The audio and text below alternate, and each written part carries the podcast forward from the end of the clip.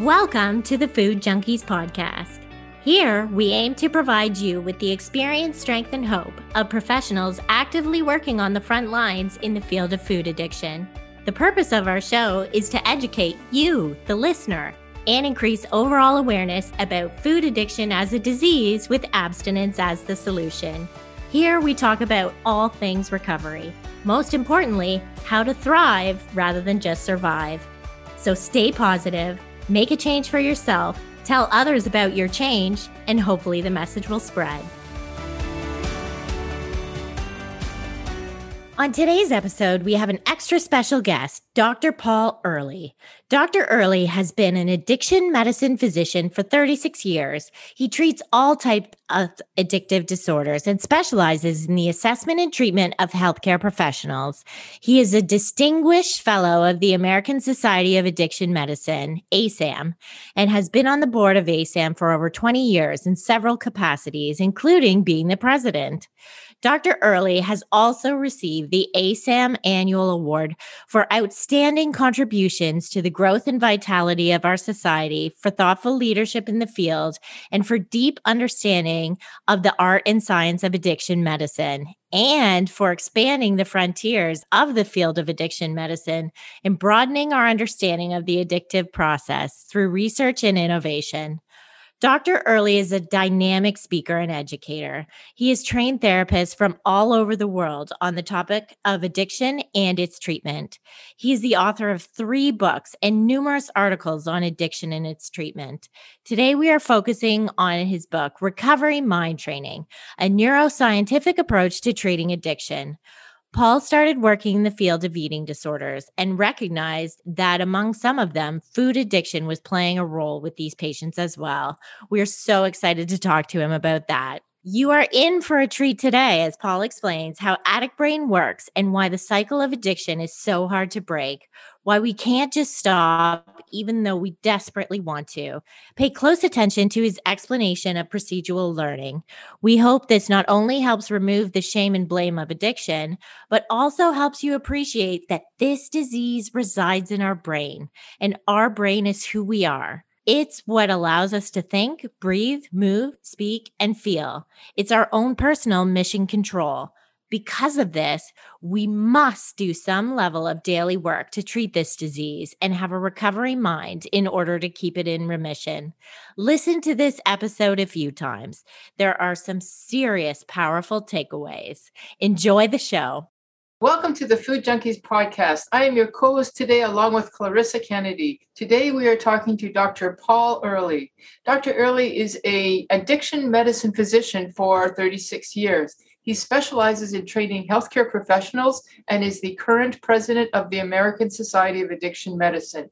He has trained therapists across the world using the neurobiological understanding of addiction.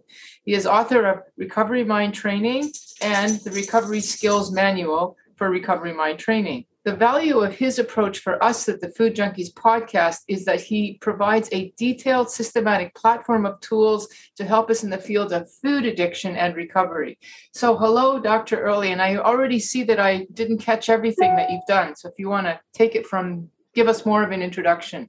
Uh, well, first of all, thank you for having me here, Vera and Clarissa. Uh, it's a pleasure to be with you, and uh, I don't have much more to say but than that. Just it's been a, a wonderful career of combining uh, my science interest with my treatment interest and my compassion for those who suffer. Well, and you were saying something about food. Uh, you have been working in the area of food, um, eating disorders or something. So tell us more about that because I didn't know that. Oh, yeah. So I was originally trained in uh, neurology and developed an interest in uh, psychotherapy and uh, those who suffer from illnesses that are outside the domain of traditional uh, neuro- neurological care. And so I started working in a program that treated um, men and women who had anorexia nervosa and bulimia nervosa. The program over time began changing into folks that had food addiction without those two components of the illness, without the huge weight loss issues or the uh, binging and purging of bulimia nervosa. So I've had that's how I started. That's how my actual interest in addiction began was working with uh, those that had food addiction. Wow. And over time, um, we also began working with uh, individuals that had simultaneous alcohol or drug issues. And I followed that thread, if you will, into the more traditional addiction uh, field after that. Okay, that's really interesting. Um, okay, well, so in a nutshell, uh, how do you see your approach with addiction medicine, either with food addiction or just in general addiction medicine as different from the traditional model of addiction medicine? And is your view representative of ASAM or are you outside of that model as well? Right. So, um, recovery mind training has several components to it. Addiction care is not uh, well systematized, and recovery mind training is not about treating everything about an individual who is suffering from an addiction disorder. For instance, it doesn't focus on or even have uh, ways of working with uh, improving depression, which often occurs with addiction disorders.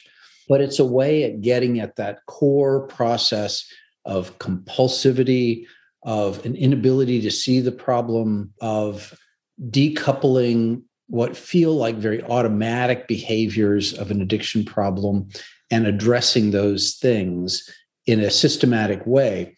The thing that makes recovery mind training a little bit different, uh, there's several things. One is that there are ways of looking at the whole spectrum of the addiction phenomenon, parsing out the elements which you see in the individual before you, and focusing on them with systematic interventions that are aimed at those specific problems. For example, some people may have a uh, an, eating disorder where they clearly recognize that they are out of control and that they need to do something about it. Where other individuals have a mechanism of kind of hiding it from themselves, that thing we call denial.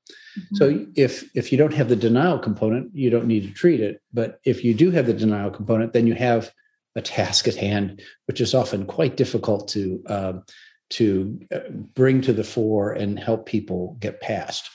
Okay. So that's the one piece. So the systematic part, right. and the interventions are systematic. And then the last part about it, which is somewhat different, is the participant participates in evaluating their own progress simultaneously with the with the therapist or the treatment community that they're in so that they have a better understanding of what is happening to them. One of the biggest problems with addiction care, in my experience, is that um, individuals come into an addiction treatment setting and they're kind of swept into a system and they themselves can't even understand what's happening to them. They just kind of go along with it and hope something changes. I think that's a bad idea. I think a better idea is to help individuals say, do a self assessment. And then that self assessment goes to the therapist that's working with them. They do the simultaneously uh, simultaneous assessment of each of the little s- steps of treatment. So everyone's on the same page and understanding what needs to be done, what ha- needs to happen next, and that in turn determines the length of uh, of the of the uh, application of this model and helping people get better. So if I if I'm understanding you, the the understanding about addiction may be the same as other addiction physicians, but what you're offering is a unique systematic model of treatment that even the client can follow along with. And certainly be, between therapists, where they're all speaking the same language, the same terminology. Correct. Exactly. Everyone's talking the same terminology. Everyone, every you know, everyone kind of it's really clear what the next step is. And the, the, at the core of it, recovery mind training is is about uh, is about learning uh, how to undo negative behaviors, mm. and in and in, instead of judging people, uh, instead of saying um, you have no control over your compulsive binging on food or you have no control of your alcohol use, instead of going that way, you say this appears to be a problem. Do you agree? And you know, and if the individual says no, then you have a different kind of problem. But if they say yes, then you systematically walk through that and people understand their process of doing that so you have a more of a partnership and the whole process is about is, is about learning what are called uh, programmatic learn uh, uh, uh, programmatic learning the this the kind of learning that's in, involved yeah. in riding a bicycle versus knowing factual information, which is really useless in, in yeah. We're, we're going to get into that a bit more. Um, I so so uh, right from the get go uh, in your model, it seems that you make a real distinction between what you call an addict mind and then a recovery mind. And so, can you elaborate a little bit on what you mean by addict mind? Yeah. So the addict brain is um, is really it's it's our belief, those of us that helped develop this model, and I was kind of the primary fellow, but we worked together with uh, six or seven therapists to work on this, is that once the, the biggest problem with addictions is they literally retrain the brain to think in a different kind of way. And that different kind of thinking is a is almost like an autonomous or a, a distinct set of brain circuits that work to the demise of the individual. And so it, it gets if if an individual accepts that they have an addiction disorder, by the way, you have to get people to that place before they're going to understand addict brain. Mm-hmm. But this addict brain is is the composite of all of the maladaptive programmed procedural learning that an individual does in the course of an addiction and and literally it's my belief that any truly addictive phenomenon involves rewiring of the brain circuits. And so what we have to do is rewire the rewiring, if you will, and, yeah. and help people undo the damage that's caused. And that's the addict brain. And then recovery mind is a set of skills that people learn to return themselves to health to combat this uh, this this process. The reason I came up with this dichotomy is for is because it helps people understand or categorize a particular behavior as self-destructive in a way that's not self-blaming they huh. can say that that's my addict brain which keeps on wanting me to expose myself to friends that are using substances or being around food when i'm vulnerable or going to parties where people are drinking when i'm trying not to drink that's the addict brain part. And the recovery mind would part is to say, okay, if you have that tendency to do that, what do we do next to unwind that? Okay, so you know, there's a couple of things that come to mind when you when you the, the, language that you use makes me think of term the terminology that comes from operant conditioning or sort of that psychology. Is that is that where this comes from? Yeah, operant conditioning is part of procedural learning. Yeah, and um, exactly, and again, procedural learning, just for your listeners, it's really important to human beings are really good at procedural learning, as most actually most animals are as well.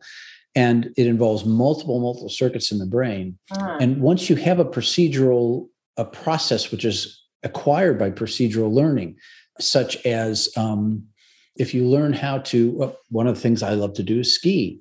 I don't ski every day. Uh, unfortunately, because I'm getting older, I don't ski every year. But even though I haven't skied in two years, I can get on skis and I can do a fair job of something I learned because I entrained my body to know what to do. I don't have to sit there and say, now, do I lean to the left? Do I lean to the right? How far back should I be on my skis? How do I walk in these darn things? I get on the skis and my brain literally knows how to do that. That's the part of the brain which is deeply entrained in addictions. Right. And that's why it's so hard to undo it. Right, and and I I, I was going to ask you that later, but you brought it up now. This that sense of the the how versus the why, and that uh, we're working on the how part, and forget about the why. Yeah. Uh, and the understanding of why it's it's about the how. Okay, so so the the other thing I heard is that it sounded almost as if you were saying the addict mind was a mind in uh, like a separate mind in the mind. Uh, almost like i don't know if you know Bitten uh, Jonsson's work where she calls the red dog the addict. It's almost like there's an addict within us or a gremlin with something within us. Would you go as far as to say it can look like that? I absolutely would. I think there is an autonomous uh-huh. Please part of your brain which is always the, the human brain is amazingly vast and amazingly complex. And there there are people for instance um, the numbers aren't as large as we used to think but there are people that literally have multiple personalities within them for instance. It's a rare phenomenon but it occurs. And that's although that's might be a, a somewhat sad illness to have to work with it's a testimony to how complex the brain is. And so much of what we do as humans is unconscious it's beyond our you know beyond our access to it. Just like getting on my skis i don't have to think about how to ski. In a bigger sense if i had an addiction disorder i wouldn't have to say to myself uh, you know my it would be an automatic behavior to overdrink to binge on food to to not have an off switch on my eating behavior. That's an, a process which is almost beyond this part of us that we call ourselves uh-huh. it is like a red dog as you say or it, it's very very similar to that process that there's there's something going on in the head which is out of our control and, and it really kind of makes sense because no one when you take a look at people with addiction no one sets out to be so self-destructive right. yet they do and and it's baffling to the person that's sitting across from you in the therapy session or it's baffling to the person that has it but it makes sense in terms of the fact that a part of their brain is literally has a totally separate agenda. Right so so I, have never thought of it this way but um, can we actually make a comparison or a, an analogy that addiction disorder is like a kind of a form of multiple personality except it's basically two personalities the the me the self and then this other thing inside that seems to run the show sometimes yeah yeah i, I think it's a, it's an interesting analogy i wouldn't go quite as to say it's totally parallel for this yeah. reason uh, but but I but let me kind of expound on that because it, I don't think I've ever thought about it. But the difference is the multiplicity, the the two places is in the consciousness area in multiple personality disorder, whereas okay. the two places is more in the behavioral area. Okay. Uh, in yeah. in in behavioral areas of our brain for addiction, but in the sense that there are two control centers. Yes you have that term in very, there. It's a second control center, the addiction. Yeah. Yeah, I love that term. Very cool. Yeah. Okay. So so the other thing I didn't think about asking you this either, but when you were working in the eating disorder piece, you know, one of the areas that we struggle with uh, in in uh, food addiction is how to distinguish and, and diagnose the difference between eating disorder and food addiction. And there you were coming from the eating disorder area, realizing no there's something here that i want to call food addiction. And so how do you determine the difference? What's your in, in terms of using this language this platform well I, that's a really super question and I, I don't think i have a i want to be start off by saying i'm not sure i have the most exquisite way of doing this but i'll take a stab at it with you yeah i think whether it is it's often difficult for people to decide if they have an alcohol use disorder or if they are just over drinking because of current stress, right? Yeah, yeah. So the same thing with food addiction. People will come and say, you know, uh, I, I, um, I'm, I'm eating because of stress because that's the, you know, let's say that's a common reason that people do overeat. So one of the ways I differentiate between the two is when there is a wholehearted, concerted effort on the part of the individual and I don't mean a half-hearted kind of, yeah, I should probably, you know, every night I binge on this amount, I, I should probably just eat it, you know, eat half as much or something like that. Or, you know, um, I, I, shouldn't go into a binge blackout from from eating too much, or I shouldn't uh, drink. But but rather, when people say, "I have made a decision, a concerted and clear decision that I want to change this behavior," one of the best ways I think of differentiating is when you have that you have a sense, and and usually the person doesn't have it, but the individual treating him, who is an expert in the field, can say, "Yeah, this is they're really at a place of being serious about this," and if they are able to adapt their behavior for a prolonged period of time, then I say that's a, a behavioral problem. It's not a food addiction.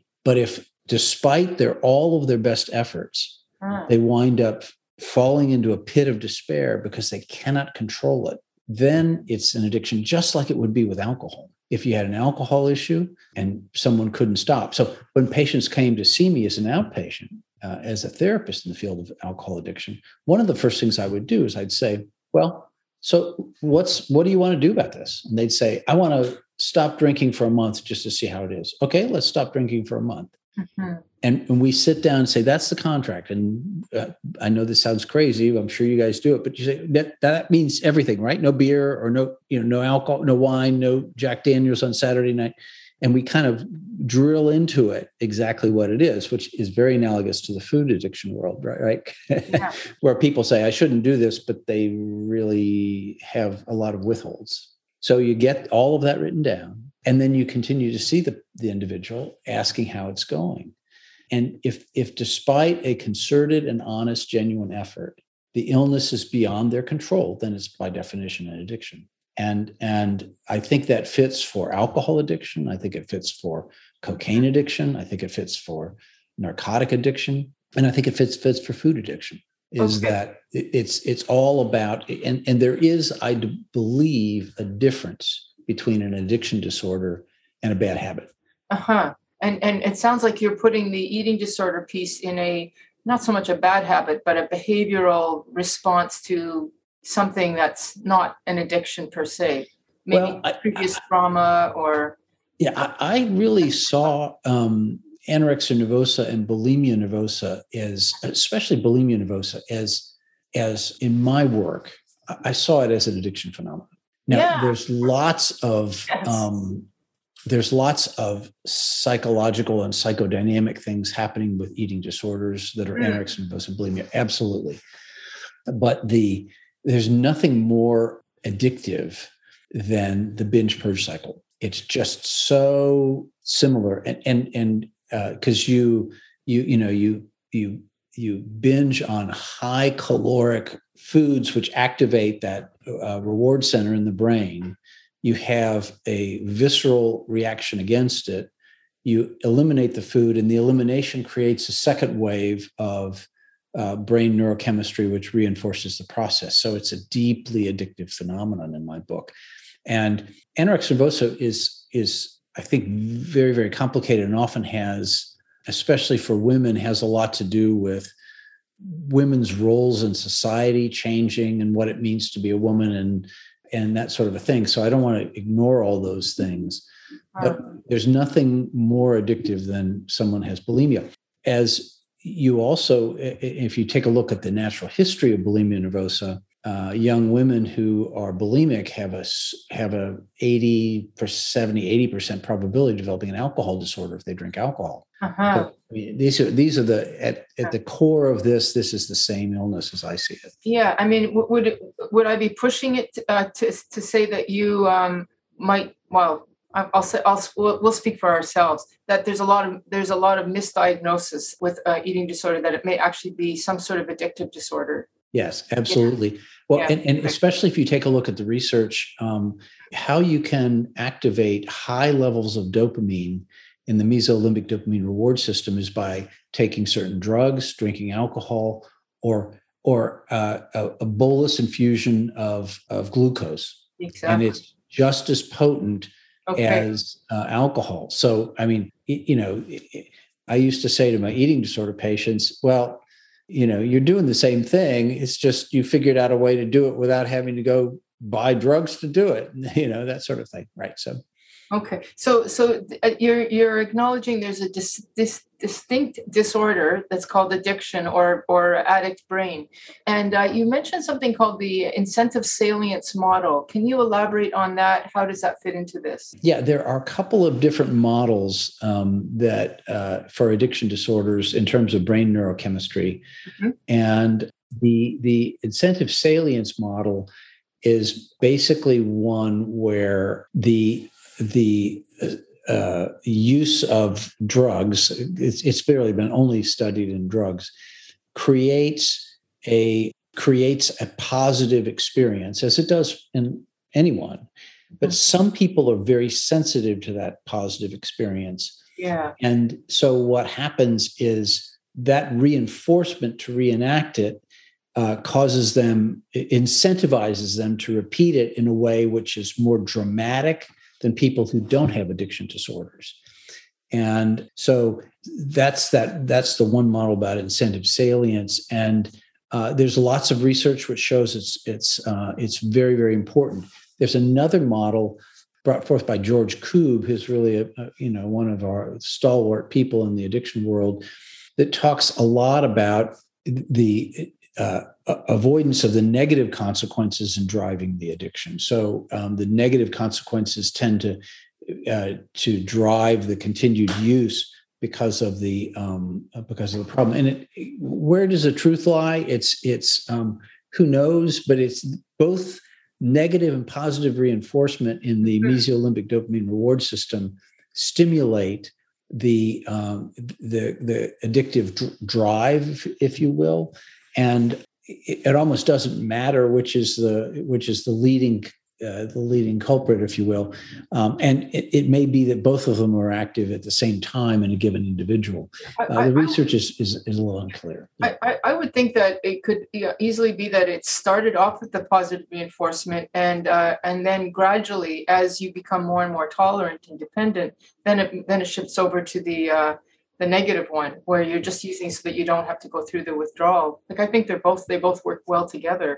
Yes okay, I don't know if this fits, but this, so the idea of your, uh, you're saying that the more exposure, the more, um, more potent the drug becomes, right? Almost like an allergic response. Yeah, well, there is, yeah, it, it's, there's lots of for traditional uh, drug addiction i don't know if there's good research on food addiction but for traditional drug and alcohol addiction, there's clear evidence that some people have a genetic proclivity or genetic susceptibility yes, yes, to this yes. problem. And it's probably true for uh, food addictions as well, mm. but it's not as hardwired in that. And, and there's even some suggestive research that we're beginning to see which genes actually control that. That's work from uh, the genetic research that comes from Iceland, actually, Hmm. um, on because they've they, they've done so much work with genetics and they've looked at their population and those that develop addiction and don't and found that uh, there's certain gene types which uh, genetic sequences if you will or genomes that that put place people at a much higher risk of developing addiction disorder and those are ones that not surprisingly have to do with the development of brain functioning especially in the more deeper more primitive areas of the brain so that places one at risk. So if you take someone that has a high genetic risk and you have a certain amount of exposure, yes, it it lights the fire. So you need to in the genetic model you uh, you have this genetic risk as if the kindling is already quite dry and quite flammable yeah. and all you have to do is light the match what, what about in a society like today where um, uh, even if there is no previous kindling, there's no genetic predisposition, but th- there is so much exposure. I mean, when I was a young uh, kid, I didn't eat the way that young kids eat now, and and uh, my my uh, uh, sense of this is that there is so much exposure that we don't even need a genetic predisposition. We're already building uh, right. gateways all over the place. Would you agree with that? Well, I certainly think that that that what's human Homo sapiens was uh, you know designed or evolved in a time of food scarcity.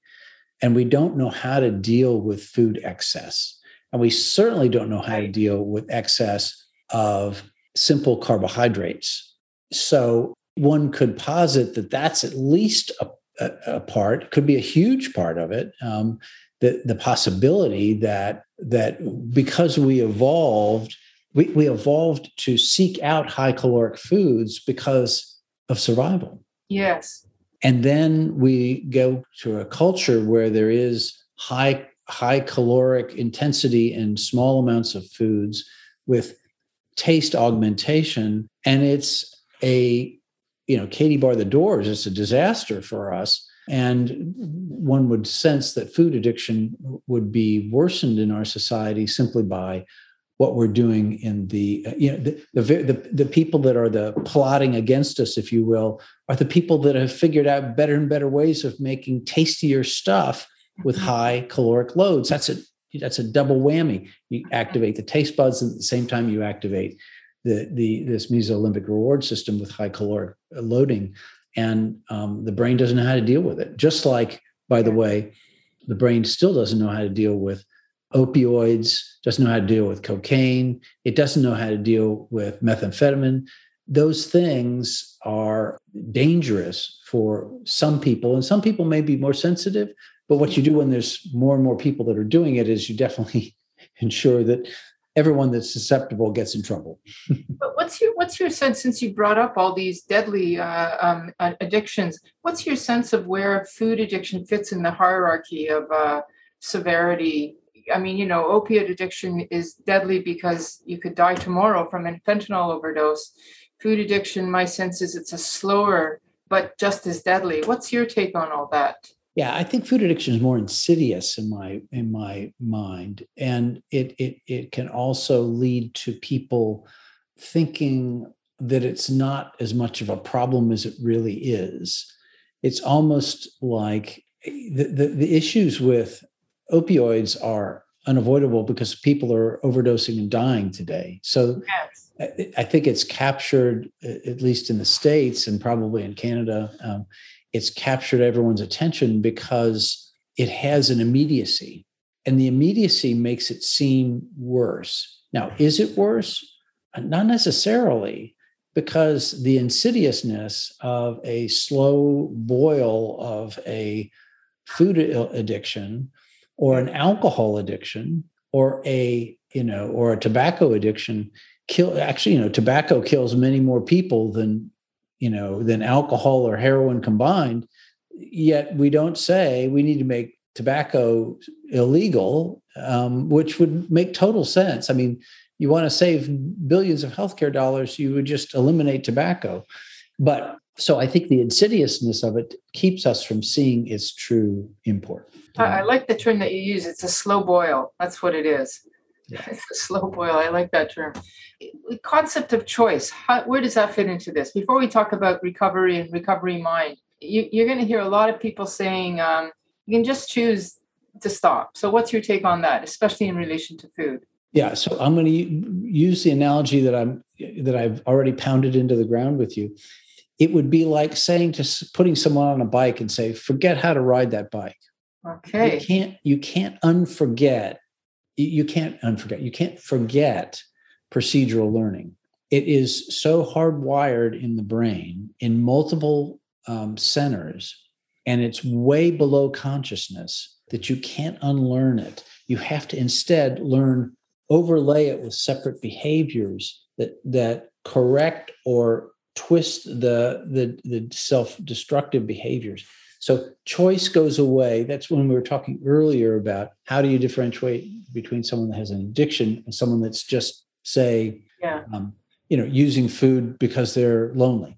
Well, you know, if someone makes a very concerted effort and they can't stop it, that means it is programmed procedurally in what's called procedural learning. And at that moment, choice goes out the window. The only way you correct it is with addiction treatment and addiction treatment that's aimed at reprogramming those those deeper uh, those deeper behaviors. And that fits right into our next area of talk which is the recovery mind. Uh, yeah you know how what is your platform? How is that different than the uh, i mean you mentioned you have a, a whole set of tools. So just give us sort of general what does what does it mean to retrain our brain towards more positive well, so the first thing one does to retrain the brain for recovery is to not rely on information. Huh, good. Huh. Elaborate, uh, please. You can't talk someone into recovery.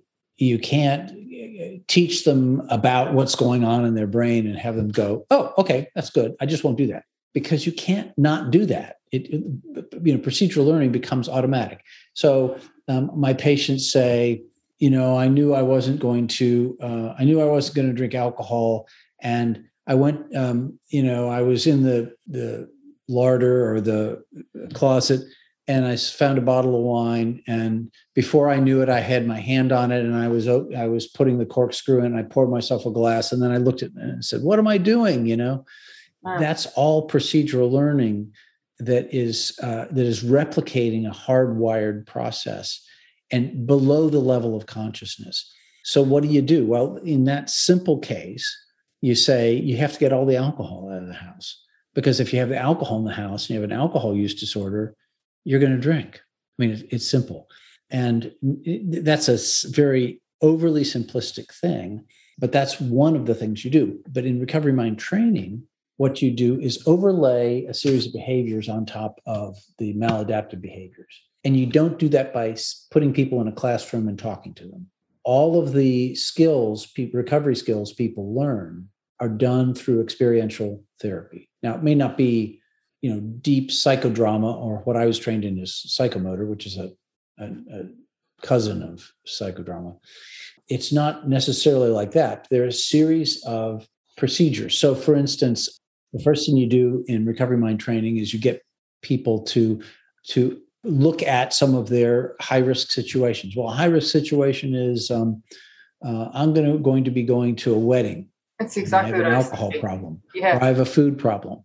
Okay yeah. so let's let's you know this is best done obviously in a group. And and and you actually role play the whole process of what would happen at the wedding and say okay let's you know you have some objects that you just say these this is food. This is what we're doing here. This is that. Or this is alcohol. We're going to put a glass here and here's a punch bowl that has and here's champagne bottles and you put some bottles on the table. And the therapist has someone in role play as the uh, the individual with the problem who's who is going to have to go to a, a wedding. And then you have other people act in the wedding. And what happens in, in, a wedding? People say oh this is so great. Have a glass of champagne and they shove it in his face. Well, uh-huh. okay so then you stop and say what are your choices here? And how am i going to stop this? What am i going to do? Am i going to walk away from the table that has food on it? And am i going to sit in the corner and talk to a good friend of mine who's also going to be at the wedding? Or am i going to say no thanks i already ate. How am i how or what am i going to say? I'm, I'm not I, I don't want anything to drink i'm fine right now. And then you have them actually say that and do that. And then the other person who's offering it pushes it harder and harder and you have to teach people how to do and when when they go through the process of uh, behaviorally walking through the avoidance it's totally different than sitting in a therapy room and saying well, what are you going to do about it? Well, I'm going to go to the wedding and I, I won't eat food. Okay, well, how are you not going to eat food? Well, I'm going to do this. I don't believe that works. I think that the really thing works when you move the body and the body walks through the process yeah. and the brain engages with the body and you figure out um, uh, so things are just for our uh, listeners um, i think what you're referring to is is your sort of uh, platform of domains the domain a to looks like domain f where um, you know the first one is you make the template you i think you get the systematic approach. No i'm sorry uh, addiction containment get rid of the alcohol get rid of the whatever it is. Uh, and then and then there's uh, recovery skills and then there's emotional awareness internal narrative connective and spirituality relapse prevention. You have a whole set of tools which look like it could be a week by week sort of thing. Yeah, or, or even longer. I mean yeah. i've had patients that they take six weeks to you know develop a, a, system of containing their illness. And and okay that's fine even in a, in a, in a even in a residential setting. So again that's you you move people at the rate at which they they can do that. Uh-huh. and some people will take this like a fish to water and other people will say well I, I am here aren't i? So i'm i think i'm going to be just fine. I just i just had to show up in your therapy office or i had to show up at your treatment center and, yeah. and that's enough isn't it? Well no no no.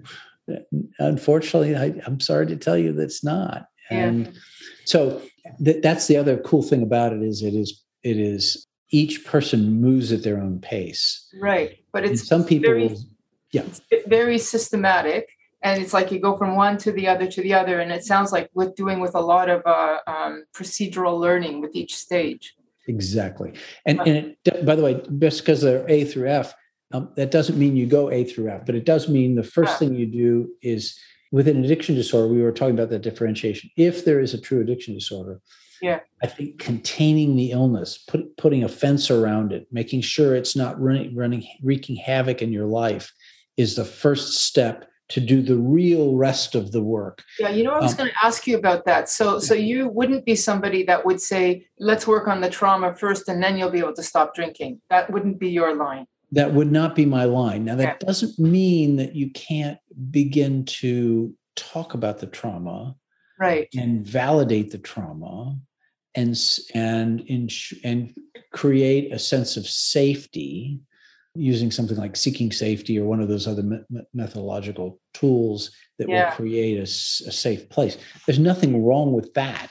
But if you have someone that has profound trauma, as many people with addictions do, you almost have to stabilize them enough in their addiction recovery to have the emotional strength to to kind of work on the the really powerfully disruptive and agonizing uh, work of recognizing and working through the trauma, whether that's you know using EMDR, whether that's um, those sorts of things. So, yeah, I, I, don't. I think that you can recognize it. I think jumping in there first, if the addiction is out of control, is just a guarantee that the addiction will get it more out of control.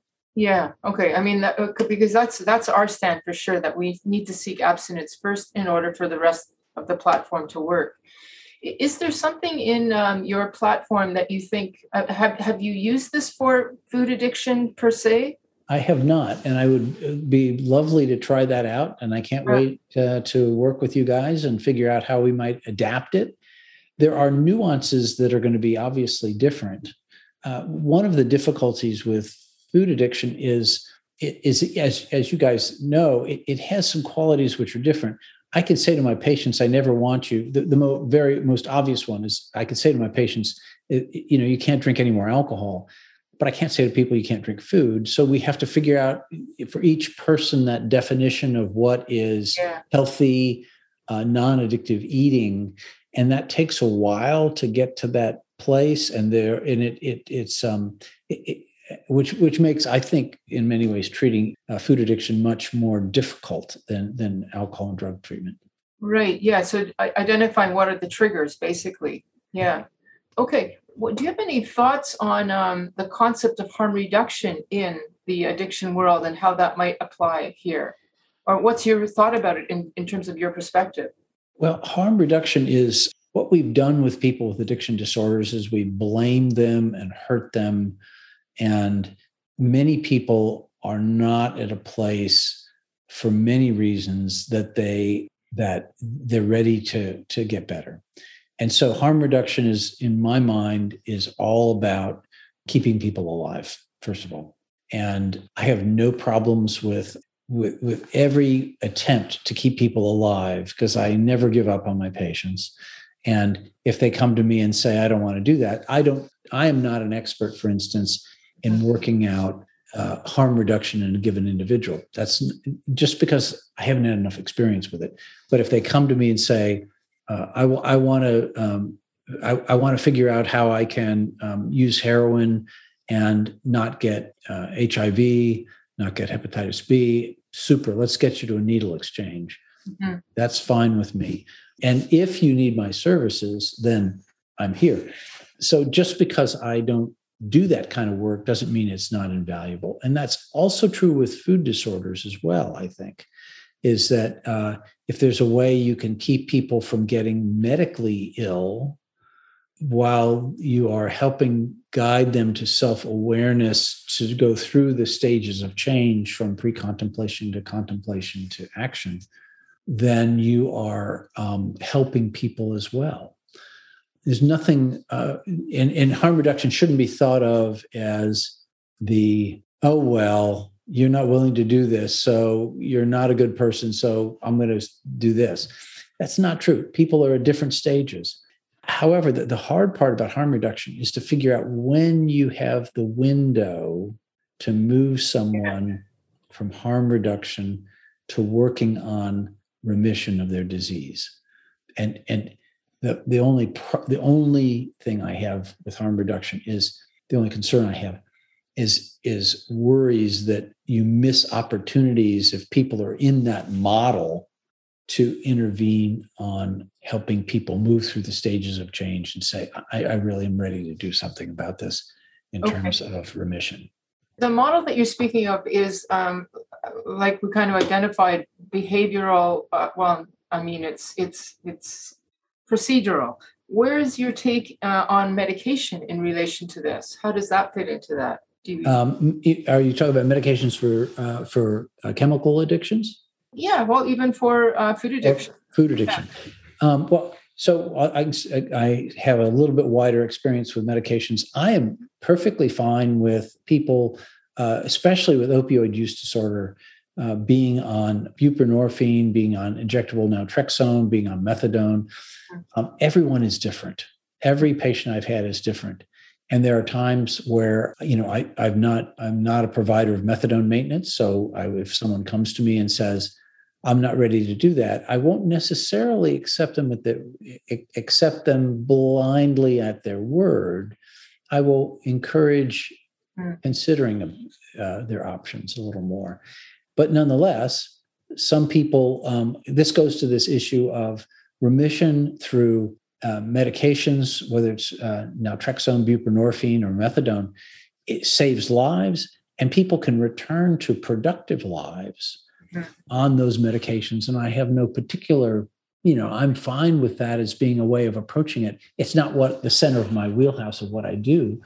Uh, so I often will say to people, "Let me find someone who's the best uh, in my town to have that done." Your, your model would would could coexist beside it, I guess yeah, I could coexist with that. I, I think I would probably the.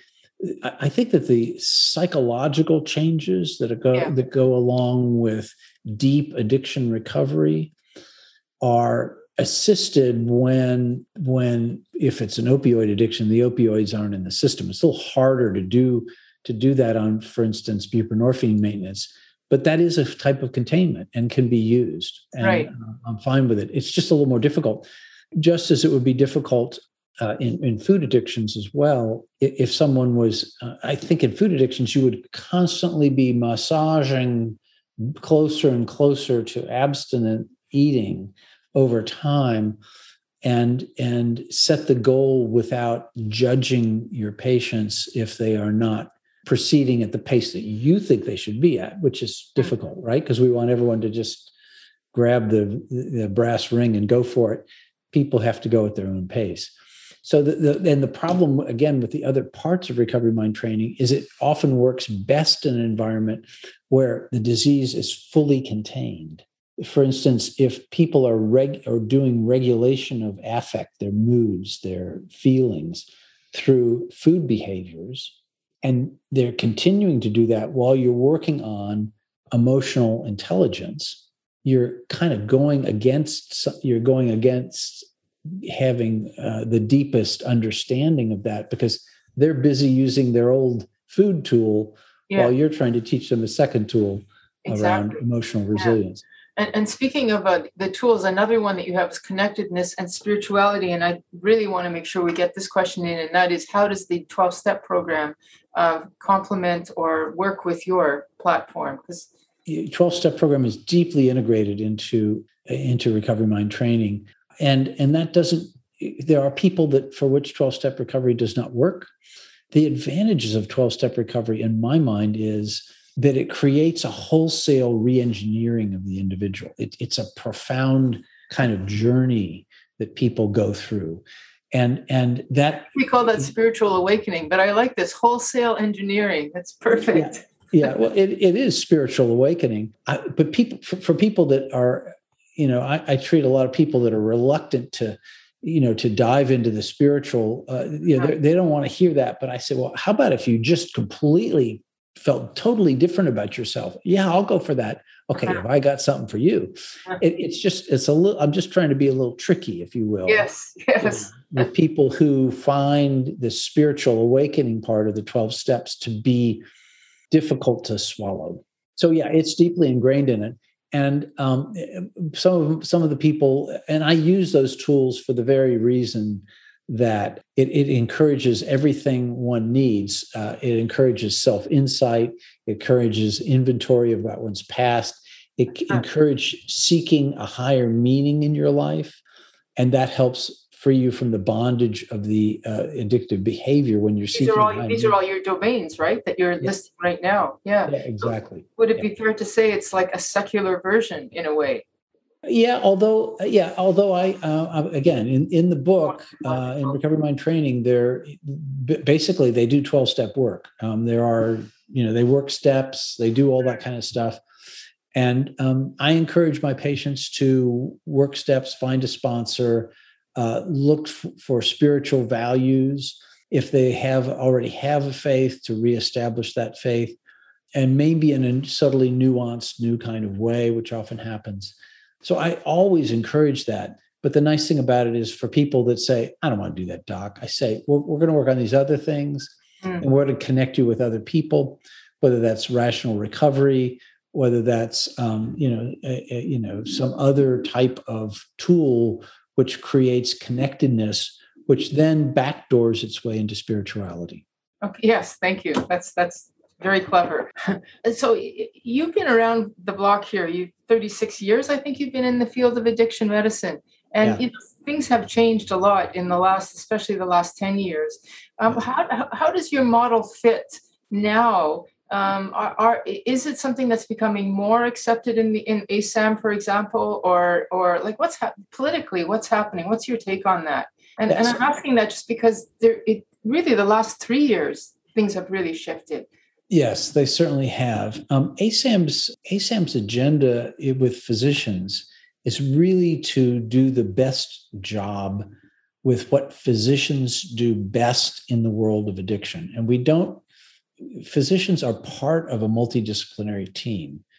And so, what ASAM is dedicated to is doing the right thing in the things that doctors do best in addiction medicine, which would be helping people detoxify, mm-hmm. which would be figuring out uh, if medications will help, which would be making a diagnosis of a co occurring conditions such as depression or bipolar illness or personality issues, which need to be done, especially if they're an addiction psychiatrist.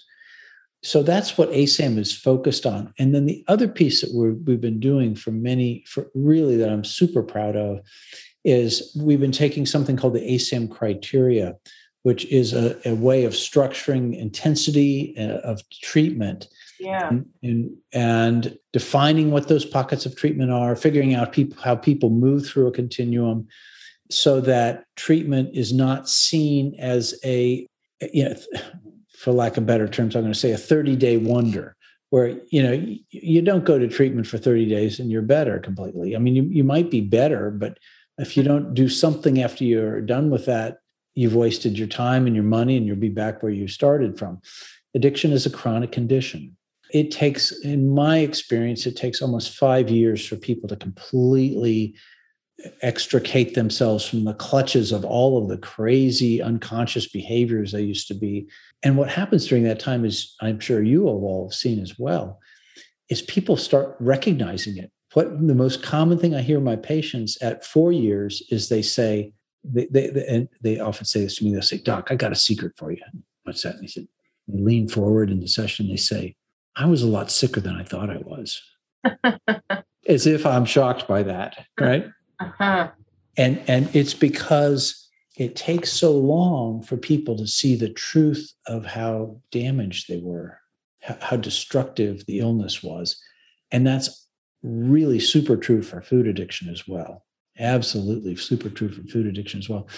And uh, and in some ways, that's another sneaky part of that food addiction is because mm. If if you're you know selling your your your furniture to buy heroin that your fa- so your family has no furniture at home, it's kind of easy to say this is pretty bad. But if you are if you're just slowly destroying your body and you're all of your whole way of dealing one with amputation at a time for example.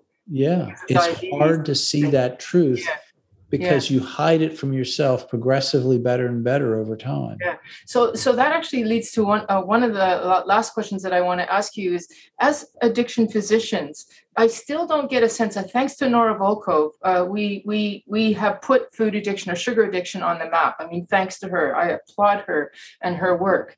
But it, it still doesn't seem to be something that addiction physicians you know we're, we're saying society doesn't take it seriously. It doesn't seem that addiction physicians do either. How can we either through asam through you now that we have you or uh, how can we get uh, this to be taken more seriously in the clinical world? I think that there's several things we can keep doing is teaching. Yeah. see i had an experience uh, that i shared with you earlier yes. because i started the field in this area it's kind of like I, I was deeply inculcated in understanding that addiction is bigger than just a drug or, or an alcohol or a cigarette. It was it's it's a it's a maladaptive and and that's also true for the for the behavioral addictions such as gambling or sexual compulsivity as well, right? I mean, so but, th- that came easy to me. And some people, physicians are a little concrete at times. Okay. So let's just put it out there. And, and so um, when you come to them and say that, there are two reasons why they might have resistance. One is it's it's has you're stretching their conceptual boundaries a little bit. Yeah. And two, the other thing I learned working in the food addiction world is everyone ha- no one has a normal relationship with food. Mm. And so everyone, when you start challenging that with people, it's it's a little threatening at times. Yeah. And so um, so uh, so I have uh, you know if you have some you know because everyone has an abnormal relationship with food, it's a little scary. It'd be a little bit like if everyone had if everyone had an you know, there are people that have totally normal relationships with alcohol, but as if everyone if everyone Yeah. had an abnormal relationship with alcohol, then all the addiction physicians wouldn't see it. Right? Exactly. So there's already an inherent uh, defensive bias. That's There's a defensive bias that's there. Yeah. So I think I think education is helpful.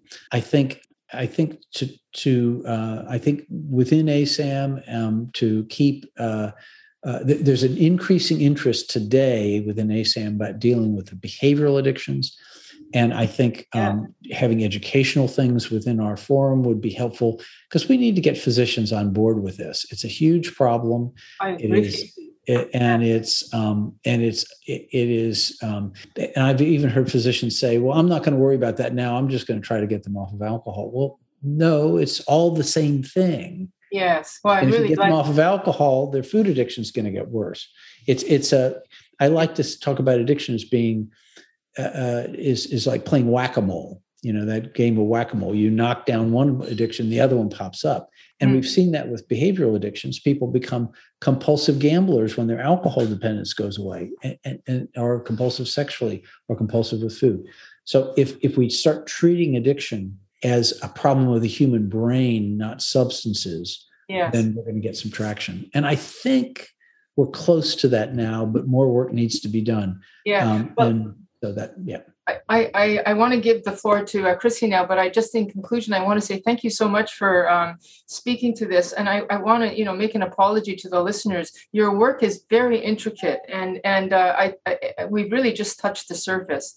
Uh, really just saying that I, I guess I can conclude that your, your uh, manual is almost like a, uh, well, secular or systematic uh, way to achieve that spiritual experience through the back door. Um, and uh, but there's much more depth than what we what we've been able to speak to today. So please Thank you check it saying out.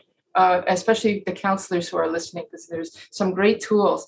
And um, I'm so glad to hear the president of ASAM, the American Society of Addiction Medicine, acknowledging that food is uh, part of that whack a mole system. So, Chrissy, take it over. Thank you so much, Dr. Earley. It's been like so fantastic to just listen to this conversation between you and Vera. And we have a signature question, and it is if you could tell a younger version of yourself something about addiction, what would it be? wow Or food addiction. Or food addiction, you know? I would say that um, everyone during almost everyone during their lives is going to struggle with a behavior which is potentially lethal. Everyone. Everyone. Sorry, I'm interrupting. So go into it with your eyes wide open. And Vera, thank you. I love the way you you weren't interrupting. You were you were kind of mirroring that, which was super. Everyone has a problem of an abnormality around some area of compulsivity. That's part of the human experience. And I would say to that younger self, just know that that's the case. So when it shows up, you can go, oh, there it is, versus, what, what's wrong with me? What's wrong with me is not the way to approach it. It's, oh, there it is. Okay, now it's time to start making sure I'm not going to go down the wrong path. Oh, that was a beautiful answer. I loved it. Thank you so much for joining us today on the Food Junkies podcast. It was great Thank being you. here with both of you. Thank you. Thanks for joining us this week on Food Junkies Recovery from Food Addiction. Make sure to join our Facebook group, Sugar Free for Life support group, I'm Sweet Enough. You can subscribe to our show in iTunes or Stitchers. That way, you'll never miss an episode.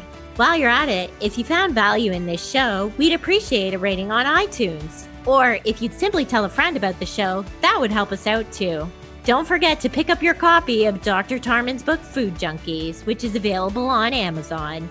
If you have any additional questions, both Molly and Clarissa are food addiction professionals and work one on one with clients. You can find their websites and email addresses in the show notes. Be sure to tune in every Friday when our new episodes drop. As Vera loves to say, the power is ours.